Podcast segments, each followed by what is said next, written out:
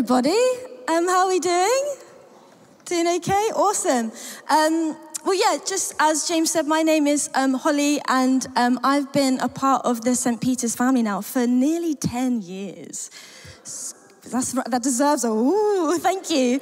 Um, and as he said, uh, you know, this church has been such a significant part of my journey with following Jesus. It's been a place where I've, I've learned to fall in love with Jesus and a real significant, I guess, kind of kickstarter for that for me in my relationship with Jesus was, as James said, was doing the leadership development year. And it basically was a year for me to say, hey, God, here's a year, do whatever you want to do with me. And it was an opportunity to grow, to be pushed out of my comfort zone, to be poured into, to be equipped to hear amazing teaching. So I just want to encourage you if, if that kind of speaks to you and you're like, oh yeah, I really want to do that, I just encourage you to chat to one of the team about that or find out more online. We would, we'd love to speak to you. Um, and if you've been with us over the last few weeks, you know that we have been on this series of Pentecost, which is looking at the character of the Holy Spirit. And so far, we've learned a few things. We've learned about the power of the Holy Spirit, how He empowers us. We've learned how the Holy Spirit brings us into the family of God. And so I'm going to wrap up um, that series uh, today. So we're going to jump straight into the passage. So if you've got your Bibles, please join me in John 20, verses 19 to 23, or you can follow on the screen. It says, On the evening of that first day of the week, when the disciples were together with the doors locked for fear of the Jewish leaders, Jesus came and stood among them and said, Peace be with you. After he said this, he showed them his hands and his side. The disciples were overjoyed when they saw the Lord. Again, Jesus said, Peace be with you. As the Father has sent me, I am sending you. And with that, he breathed on them and said, Receive the Holy Spirit. If you forgive anyone's sins, their sins are forgiven. If you do not forgive them, they are not forgiven.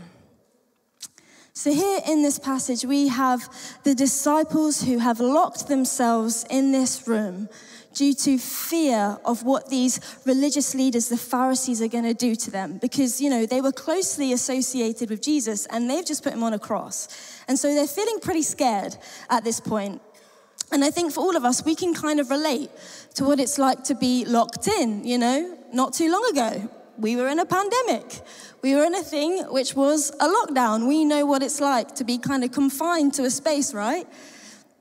And even maybe for some of us, even though we've been out of that lockdown for a while now, perhaps there's still some of us that feel locked up in some way. Perhaps just like the disciples who were facing fear and guilt and shame for abandoning Jesus at the cross, maybe we're still experiencing those fears, those worries, that, that shame, and that, that keeps us locked up inside. And if you're anything like me and these disciples, often when those negative emotions come up, ah, that's what I want to do. I want to lock it away. I want to kind of shove that to the side. I want to I want to keep it hidden.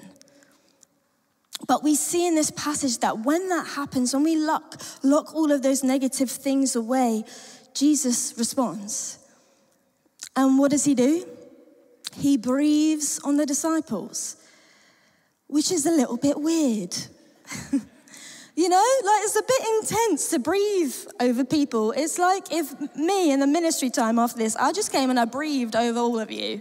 Be like, chill out, mate. You know, if I was like, come, Holy Spirit, be like, whoa, I hope you've had a mint. And so, you know, what is Jesus doing? Why is he breathing on the disciples? And what is he wanting to tell us about the Holy Spirit? Well, what I find really helpful in moments like this in the Bible, when we're like trying to figure out and bring understanding, is to look elsewhere in the Bible and see where some similar thing happens. And so we're going to do just that. I'm just going to take us right back to the beginning to Genesis 2 7, where it says, Then the Lord God formed a man from the dust of the ground and breathed into his nostrils the breath of life, and the man became a living being. So this is the first thing that the Holy Spirit does is he makes you new. And this is what we see in this scripture, right? Like when God breathed, He was creating life. He was creating a living being. He was creating a new creation. Which makes sense, right? Because, you know, if we didn't have breath, we wouldn't be alive. And the thing about breath is, this is something that happens internally. This is something that happens, like, not many people kind of see it, it's, it's hidden within us. Which is really helpful to know because this is trying to tell us something about the Holy Spirit. You know, a few weeks ago we learned about the Holy Spirit at Pentecost who moves in power, who, who manifests himself, where there's lots of things that you can witness and see about the Holy Spirit. But we see here that actually the Holy Spirit sometimes happens in the hidden places too. Because the Holy Spirit is both and. He can be loud and also he can be gentle, he can be quiet. And this is what Jesus is doing at this point in scripture, right? He is coming and he's breathing on the disciples so that they will receive this new life that he's just paid for on the cross. He's gifting them with his Holy Spirit so that they become new creations in him. And in uh, 2 Corinthians 2:17 it says, "Therefore, if anyone is in Christ, the new creation has come, the old is gone, the new is here." Um, when I was younger, between the ages of 10 to 14, um, I played for a football team. And I actually played for the rivals of Brighton and Hove Albion, so please don't throw something at me or get offended. Um, but I, play, I, played for Crystal Palace Ladies. Um, and as you can also see, um, when God made me, He forgot about the height thing. He did not gift me in that area. I think when God made me, He had like the middle seat of a car in mind. You know, like when a car's full, I think He was like, Holly, I'm fearfully and wonderfully made you for that middle seat. And so, if you can see how small I am now, you can only imagine when I was 10 to 14 years old how miniature I was. And this was a problem because the football team I played for, we always got these old, like hand me down kits and they were humongous on me. Like the shorts were like trousers, the shirt was like a dress, the sleeves were like wings. I was like a boat with masts getting caught up in the wind. Like it was just not ideal. Um, but then one season, thankfully, we were gifted new kits. And this new kit actually fitted me. And I felt like a brand new woman. I was free. I was running up and down that pitch, like new skills were coming out. I looked like Cristiano Ronaldo. It was amazing. But you know, it wasn't until I put on this new kit that I realized how much that old one was hindering me, how much that old one was weighing me down. And this is what Jesus does through his Holy Spirit. He takes us from that old life that hinders us and weighs us down, and He brings us into His new life to become new creations where we are free. And maybe we've heard this term, new creation, or maybe it's brand new. Maybe you've read it in the Bible. Maybe that phrase, new creation, is something you speak over yourself. You're like, yes, I'm a new creation in Christ. But, like, what does that actually mean? Like, what does it look like for us to walk every day as a new creation in Jesus? Well, if you don't mind, I want to take a moment to just really clarify and unpack what is the old life and what is the new life that we have in Jesus. And I don't have a flip chart, I'm not quite ready for that, but I do have a table. So if you want to look at the table on the screen, I hope we can all see that. I'm just going to run through 12 ways in which Jesus brings us into this new life. So, in this old life, this is where we're ruled by sin, where we have consequences of sin, whereas in this new life, it's the, the life that Jesus has paid for. So, in this old life, because we sinned, because of that, we deserved punishment, right? We deserved condemnation. But because of Jesus, he took on that punishment. And so now we are forgiven. And in the Bible, it says that there is no condemnation in Christ, which is really helpful because sometimes, I don't know about you, but I find myself still condemning myself or sometimes condemning others. But actually, when we do that, we're doing something that Jesus isn't doing. Because Jesus does not condemn, he honors and he loves us. The next thing is in, in this old life, we are led by our flesh. We are self seeking. We make decisions that are for ourselves, for our desires. Whereas in this new life that Jesus gives us, we start having the desires of the Spirit. And those desires of the Spirit make us Jesus serving. In the old life, we feel like we, our kind of way to obtain relationship with God is all on us. It's all on my performance. It's all based on what I do. But in this new life, it's all based on Jesus, the grace that He freely gives us.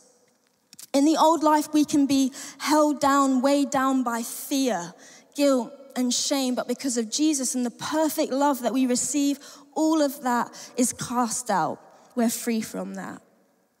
In the old life, we were called sinners, but through Jesus, we're made into and called holy and righteous, which basically means to be like God. In the old life, the way to God was through obtaining laws and rules, but Jesus fulfilled that, so now it's through relationship.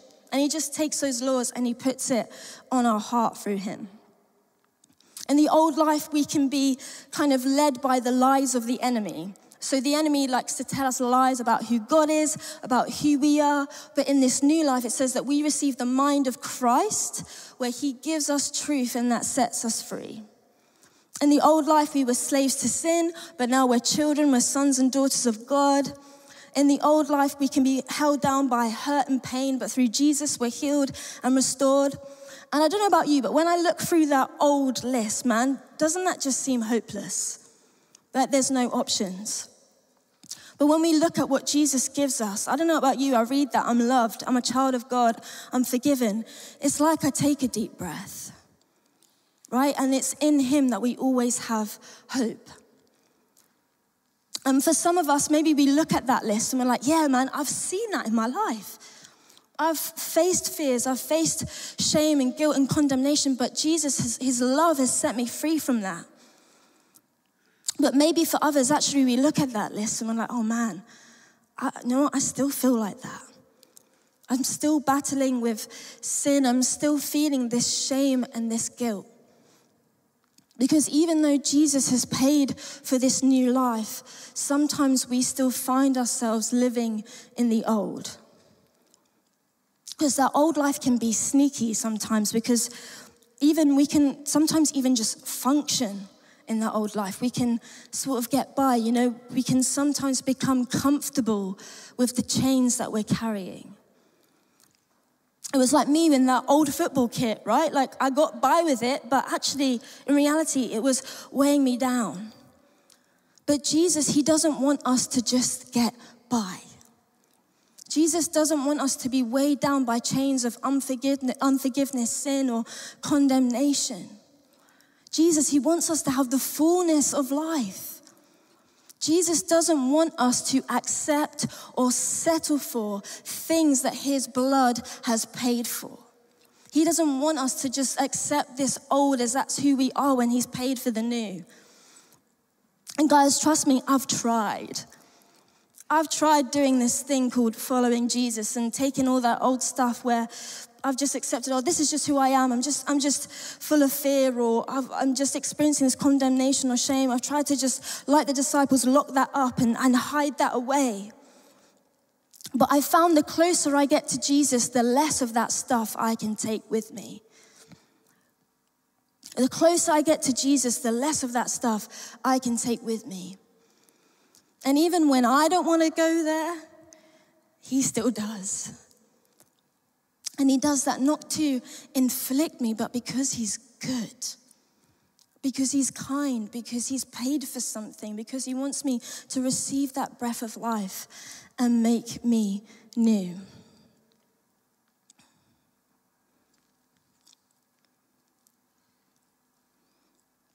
And you may find that for yourself, you know, when you when you come to church or when you're in environments of worship or the Holy Spirit's moving, you might find that sometimes the old stuff comes up to the surface.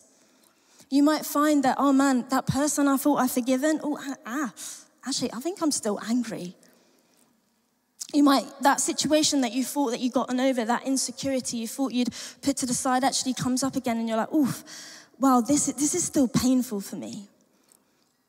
Because when we get in the presence of Jesus, when we get in His Holy Spirit, when we look at Jesus and when we focus on Him, we see the thing that He's looking at. We see the thing that the Holy Spirit wants to bring healing and life to. And I think there's a couple of ways that Jesus does this for us, right? I think so, it, sometimes it's like this passage. As many guards, and as much as we've tried to hide that stuff or lock that away, that don't stop him. He still makes himself known. He still barges in and he breathes his new life. But sometimes he doesn't just barge in, sometimes he knocks at the door. In Revelation 3:20, Jesus says, "Here I am. I stand at the door and knock. If anyone hears my voice and opens the door, I will come in and eat with that person and they with me." You see, sometimes Jesus, he, he knocks on the door of that area of old life, of that sin, of that shame, that, that fear, and he knocks and he waits for us to open the door to him. Sometimes I think the Holy Spirit knocks and knocks and nudges and nudges until we're the ones to give Him permission to come into that, until we get to a point of surrender where we choose to let Jesus be the King and be the Lord over that old thing. Um, a few weeks ago, if you were here to um, hear um, James James, when he spoke, he mentioned um, about a student. So, me and James, we oversee the students here, and it's literally a privilege of my life. I love it. Um, and we got to take them away on this, this weekend away. And it was an amazing time. And there was one particular student, and she's given me permission to share this, that she encountered the Holy Spirit in such a way that she was set free from this lifetime of nightmares and anxiety, which is amazing. But a part of that process was that the Holy Spirit helped to lead her to a place where she was able to forgive a particular family member. And it was in that forgiveness that opened the door into that freedom from those things. Because the Holy Spirit is a counselor. Like, He knows where we've still got old stuff lingering around, even when we don't even know it's there. Like, He knows where we're still wearing that old football kit. And He knows the reason why and the root of why we're still carrying that around, and maybe why we haven't let that go. And He meets us in that place so He can breathe His new life to make us new and to set us free.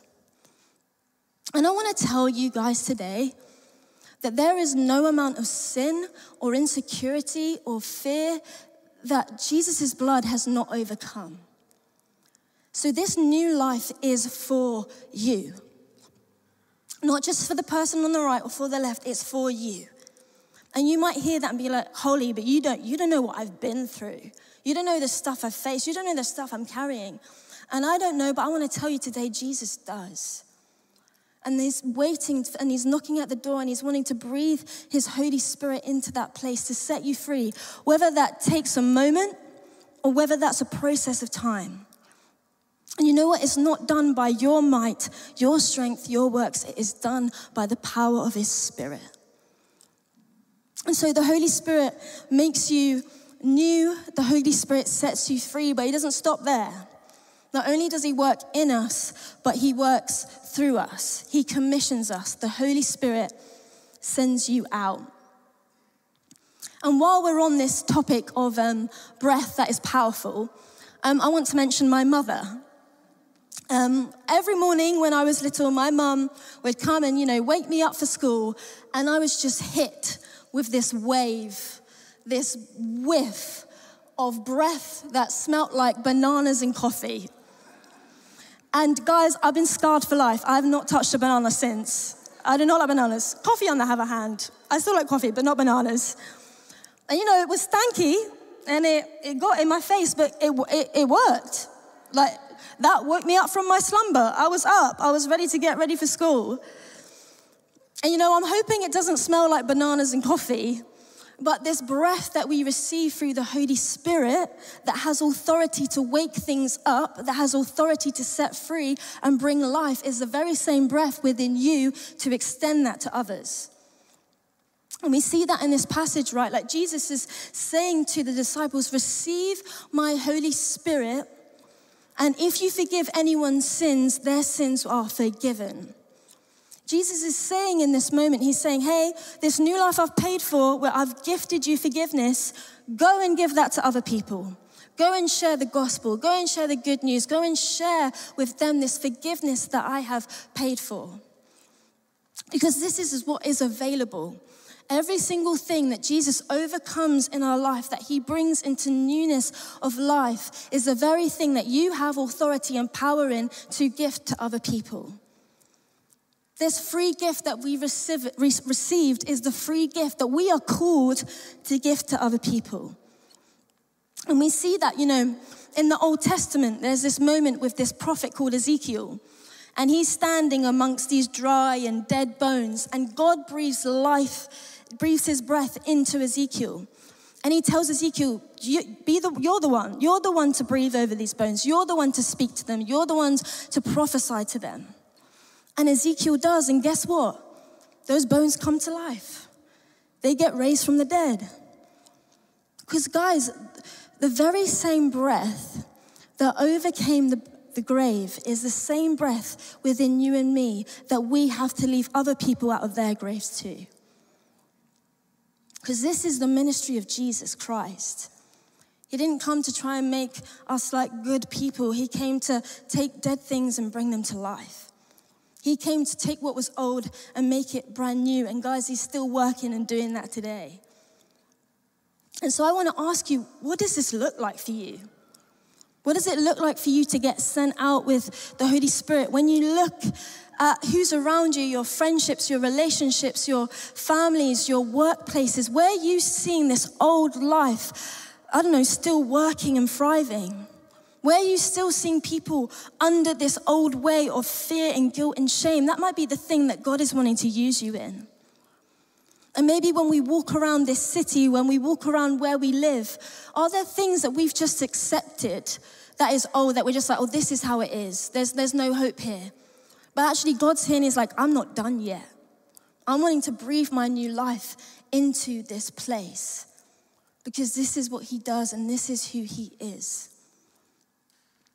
And so, I want to say to you today, like, the Holy Spirit is here and He is knocking on the door of your life, and He is wanting to bring this new life to you. He is wanting to set you free, and He's wanting to send you out in His power. And the question I want to ask you is will, will you let Him in? Will you let Him in? And will you let Him send you out? Amen. Amen. Well, if you're able, why don't we why don't we stand?